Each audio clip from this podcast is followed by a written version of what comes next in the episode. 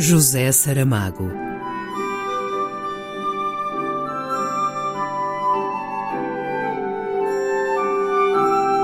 A caminho do centenário.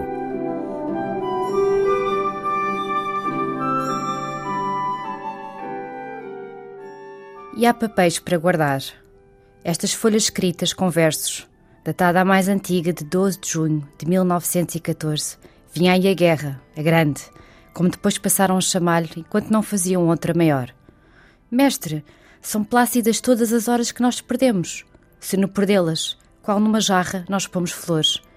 E seguindo concluía: Da vida iremos tranquilos, tendo nem o remorso de ter vivido. Não é assim de enfiada que estão escritos, cada linha leva seu verso obediente.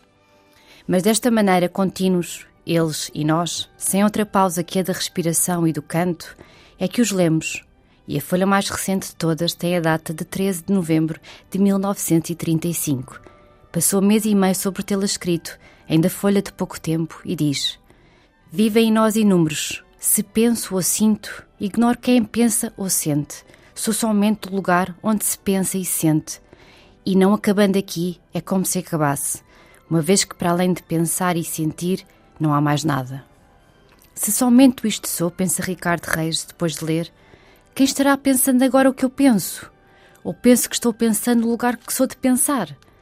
Quem estará sentindo o que sinto? Ou sinto que estou sentindo o lugar que sou de sentir?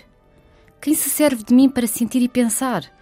E quantos inúmeros em mim vivem? Eu sou qual? Quem? Quem? Que pensamentos e sensações serão os que não partilho por só me pertencerem? Quem sou eu que outros não sejam, ou tenham sido, ou venham a ser?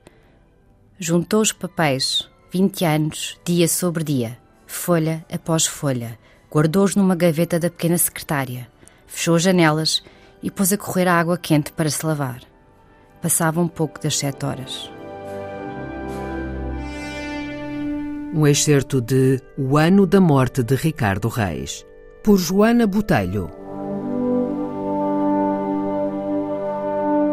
José Saramago.